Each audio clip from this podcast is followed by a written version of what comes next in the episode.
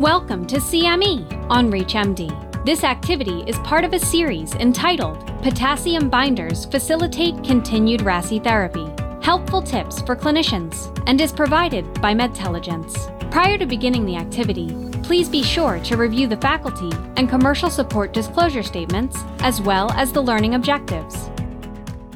Hello, welcome to our discussion entitled Potassium Binders Facilitate continued RASI therapy, and helpful tips for clinicians. I'm Ileana Pina, I'm professor of medicine at Central Michigan University, and I'm joined today by my good friend and colleague, Javed Butler from the University of Mississippi in Jackson, Mississippi. Welcome, Javed. Thank you for joining me.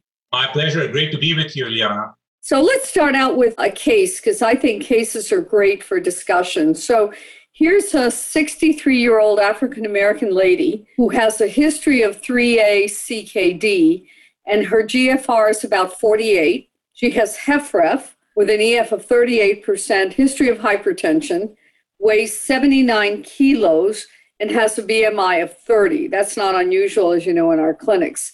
She is on the following meds. She's on carvedilol 50 BID. She's on good doses of candesartan at 32 milligrams daily spironolactone 25 milligrams once daily, and she's on a little bit of torsemide 20 milligrams daily. Her potassium at this point is 5.3. Her sodium is fine, it's 138, and the blood pressure is still elevated, 147 over 78, with a heart rate of 65. Her lungs are perfectly clear, and she has just a tiny little bit of peripheral edema that's really not that important. So, Javed, this is probably not a non typical case. What do you think just hearing this? The one thing you mentioned is person's potassium is 5.3. A lot of time these potassiums come back when they come for the routine labs, not necessarily any symptoms or anything like that. And one thing that comes to mind is to just make sure that this is not a hemolyzed sample. Yeah, so it was verified the sample was not hemolyzed. She has no symptoms that would resemble a hyperkalemia induced arrhythmia paresthesias, nausea, vomiting, or any other symptoms. However, the decision was made to cut the doses in half for both the candesartan and the spiro, and then she was put on amlodipine at five milligrams daily, and the potassium did come down to 4.7, like in about five days after that follow up. However, now she got lung congestion. Now she had peripheral edema, which very often may be the amlodipine, as a matter of fact. She was hospitalized now with acute decompensation. About 10 days later, her potassium was 4.8, but her blood pressure was now 160 over 84. And what they did in the hospital was just bump up the amlodipine, which made the peripheral edema worse. So I think we can assume that gradual progression back to a decompensated state was a result of the decrease in RASI therapy. What do you think at that point? Let's talk about why it's important, first of all, to start the RASI and then try to keep it whether there are cardiology guidelines or, or other specialty guidelines, US guidelines, national guidelines, everybody gives a class one recommendation for a person like this to get RAS inhibitor therapy is because there is clinical trial proven evidence that these therapies reduce the risk of mortality and progressive worsening of comorbidities. And on top of that, you need to give them at doses that were tested in the clinical trial because the higher the dose, there is incremental benefit the history that you described is really typical. You stop the medication or you lower the dose, and you're basically exchanging a short term problem for a long term problem. You're avoiding the complications of hyperkalemia, but you're now taking on all the complications of worsening comorbidity.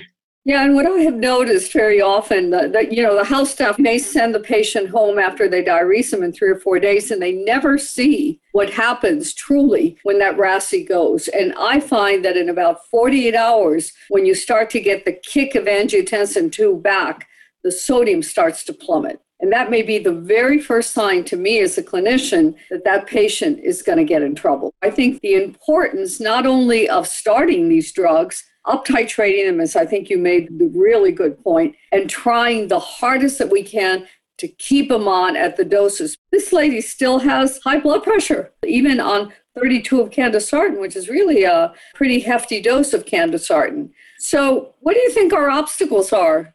Well, there are many obstacles, right? In order for them to go on optimal medical therapy, there are all these uh, uh, issues related to subjective tolerability, so side effects and, and whatnot, but also there are objective things, right? Blood pressure, heart rate, depending on the various different drugs, creatinine, renal function, and as in this case, hyperkalemia. So, hyperkalemia affects again 10 to 20% of the patient population. The more the comorbidity burden, the older the patient, the more the RAS inhibitor therapy, the higher the risk. But remember that all of these studies are time limited. So if I say 10%, 15%, well, that depends on the duration of that study. But if you follow the patient longitudinally, sooner or later, as people age and as their renal function continue to deteriorate, a large proportion of the patients sooner or later will run into this issue of hyperkalemia as well. We often see patients much older than this. What do you think of 5.3? Does that scare you? Well, so before I answer this question, I do want to expand on something that you said this multimorbid patient population. These are the patients that require RAS inhibitor therapies more. So the people who are at the highest risk for developing hyperkalemia are the ones who need the therapies the most. Now, coming back to your question whether 5.3 is important or not,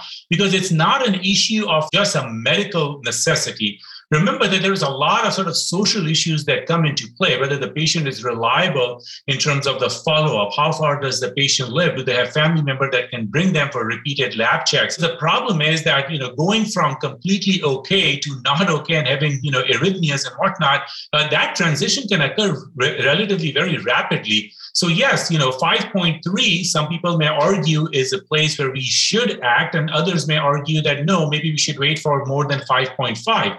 But that debate is actually needs to be put into perspective of the patient, not only the medical issues. If you look at what actually happens in the clinical practice, anything over five, clinicians will cut back the, the medications. Uh, and I really cannot blame them if you're not totally confident that the patient will follow up closely. Yeah, and you know, and in our fractured healthcare system, the patient who first gets seen and her RASI gets cut down that clinician may not see the patient again for two or three months. We really want people to think about close follow up of these patients. If the patient can't come in to get their potassium checked, can I get a home care type of service that will draw the potassium in the home? And I think this is also an important time when you're questioning whether the patient can come back for recheck or not, is to talk a little bit about the diet. The diets are varied by culture, and being a Hispanic, for example, I could say, you know, I want you to eat less bananas, but maybe they're eating plantains, which have more potassium than bananas.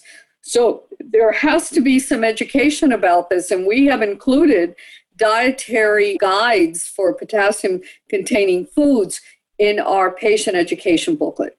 Now, the other issue here is that this lady is obese. I mean, her BMI is 30. Do you think that there is a relationship between obesity and the RAS system?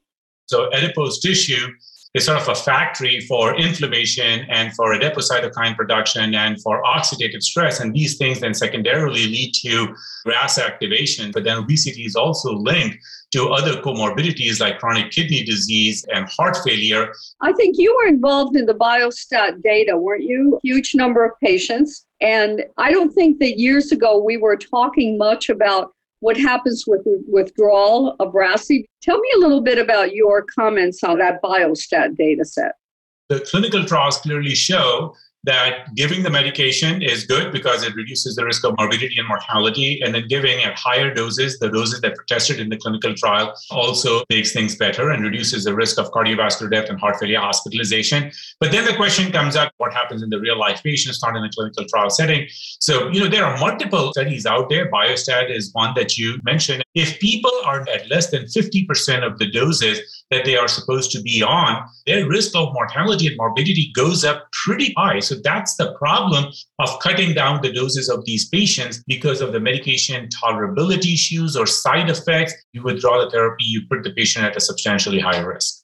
Totally with you. And we were going to talk a little bit about levels. When do you start, you personally, with your own patients, when do you start to get worried about the level? Yeah, so 5.5 and above, absolutely yes, with everybody. And I would cut down the dose unless and until some of these new therapies are available to the patient, like potassium binders. Between 5 and 5.5, you can kind of sort of argue epidemiologic studies would suggest that you're much better off in the mid 4, high 4 range and not even leave the patient at 5. So, again, depending on the patient situation, 5.1, 5.2, you might want to watch the patient carefully if you think that they're going to follow their diet and that they will follow up regularly and they will get their labs checked. Yeah, I have always tried to push my potassiums in my patients to around five. Why? Because I believe that there is an antiarrhythmic effect to get them up there.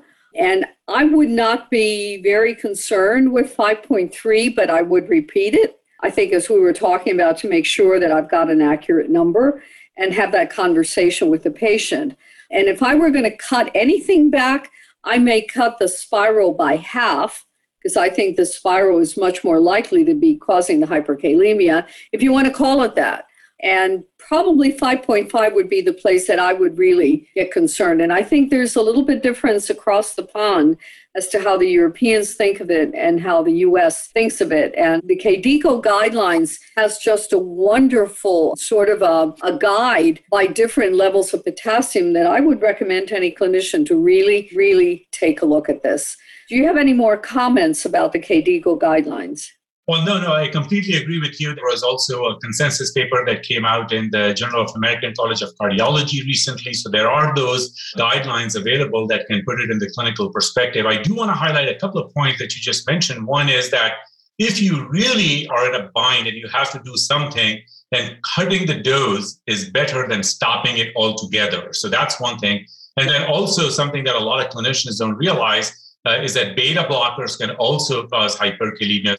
Totally. You know, and at some point, the SGLT2s are going to come in here somewhere. But, you know, we've never used the terminology enabling for RASI therapy, and yet our oncology colleagues enable the use of their drugs by giving the patient antiemetics. So I see this as very in parallel to now starting to use the potassium binders that we have. Three of them one that i think is just awful on the gut but at least we have two that are highly tolerable and that could be used for example in this patient if that potassium goes up any higher or if you're uncomfortable at 5.3 so let me ask you about the potassium binders that we have now.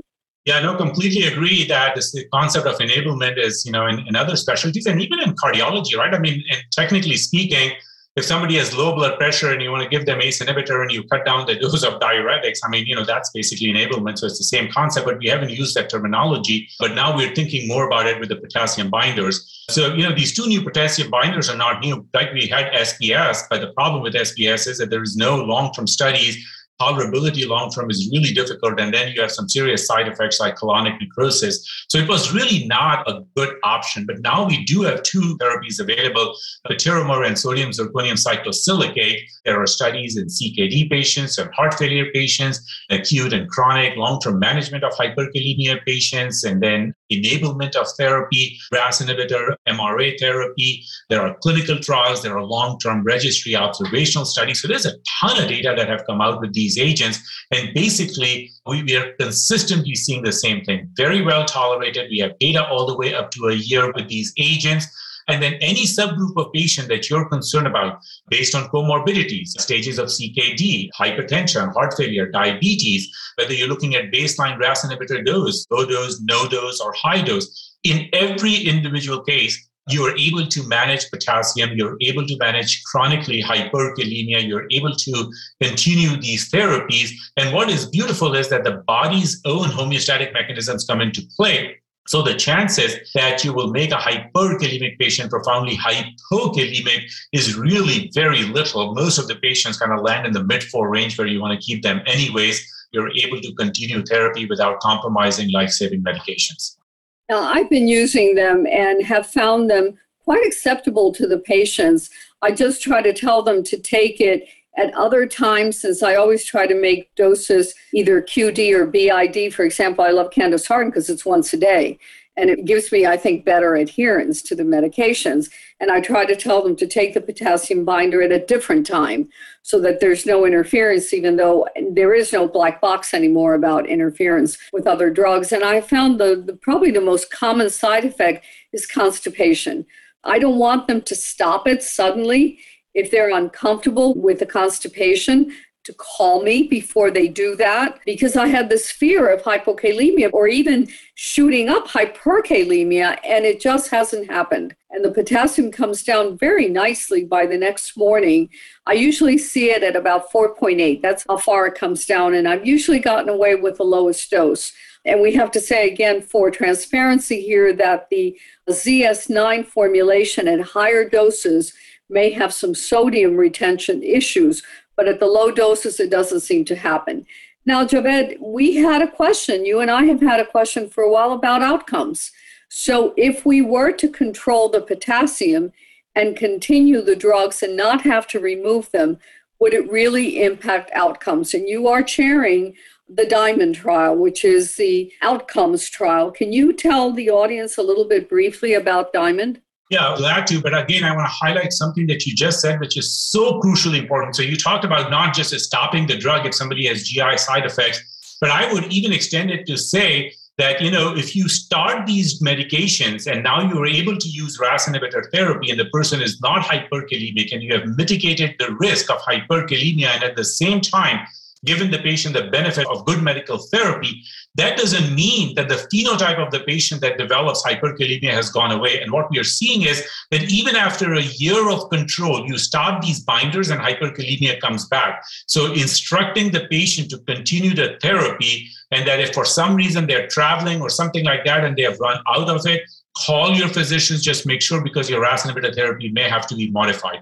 Now, coming to the diamond trial that you mentioned, so clinicians are asking the question that will the enablement improve clinical outcomes per se. So one can say, well, we have randomized controlled trials, and that's why we recommend a class one recommendation that these therapies should be given. So it just makes a lot of sense, except that the clinical community is looking for some clinical evidence. So those trials, uh, the big trial called Diamond trial, looking at outcomes of patiromer guided optimization of RAS inhibitor therapy is ongoing. So we'll wait to see what the results show. Well, we're well on our way on that one. And as closing point here for our audience, it really requires a conversation with the patient. You need to find out what is going on in the home. You have to find out what they're eating. You have to make sure they may not be on some herbals or nutritional supplements. And salt substitutes are pure potassium. So those conversations need to happen. And in this older population where there's a higher use of nonsteroidals for joint pain and muscle aches. Nonsteroidals can also exacerbate hyperkalemia. So I think with all those conversations that we still need to have with the patients, I think the potassium binders are offering us an option that we didn't have before and having not to stop the RASI inhibition. So Javed, I'm going to close us off with this. If you have any final thoughts, what would be your final take home message?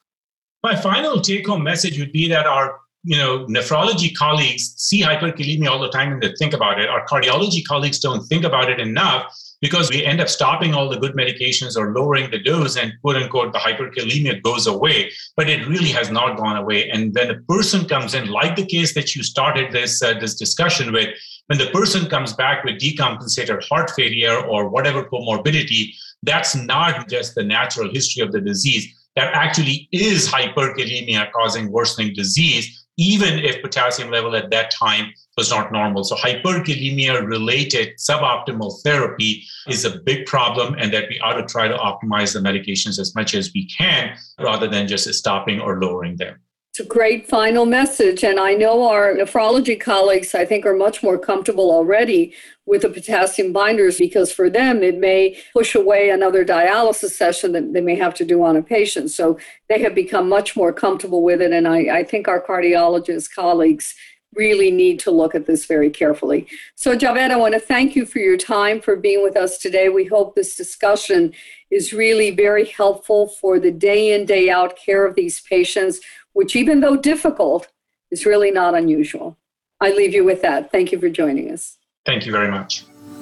You've been listening to CME on ReachMD. This activity is provided by Medtelligence. To receive your free CME credit or to listen to more episodes in this series, go to reachmd.com slash medtelligence. Thank you for listening.